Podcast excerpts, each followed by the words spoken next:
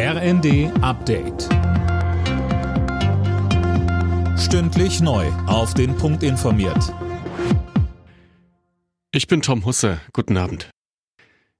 Italien hat sie im Alleingang angeordnet, die anderen EU-Länder wollen sie erstmal nicht. Die Corona-Testpflicht für Passagiere aus China. Das ist nach einer EU-Dringlichkeitssitzung klar geworden. Alena Tribold.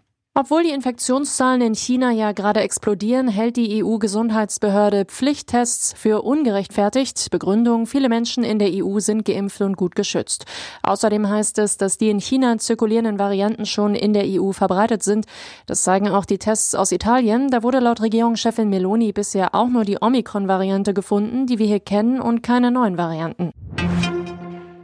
Seit heute dürfen in Deutschland wieder Böller und Raketen verkauft werden. Nach dem Corona-bedingten Böllerverbot in den vergangenen beiden Jahren hofft die Branche auf einen Befreiungsschlag. Die Zahlen aus dem Online-Verkauf sehen schon mal gut aus, so ein Sprecher von Nico Feuerwerk. ExxonMobil geht gerichtlich gegen die EU-Übergewinnsteuer vor. Der US-Energiekonzern hat Klage beim Europäischen Gerichtshof eingelegt. Sönke Rölling, mit welcher Begründung denn? Wie ein Sprecher sagte, hat die EU nach Ansicht des Konzerns damit ihre gesetzgeberischen Kompetenzen überschritten. Außerdem untergrabe die Steuer das Vertrauen der Anleger und schrecke von Investitionen ab.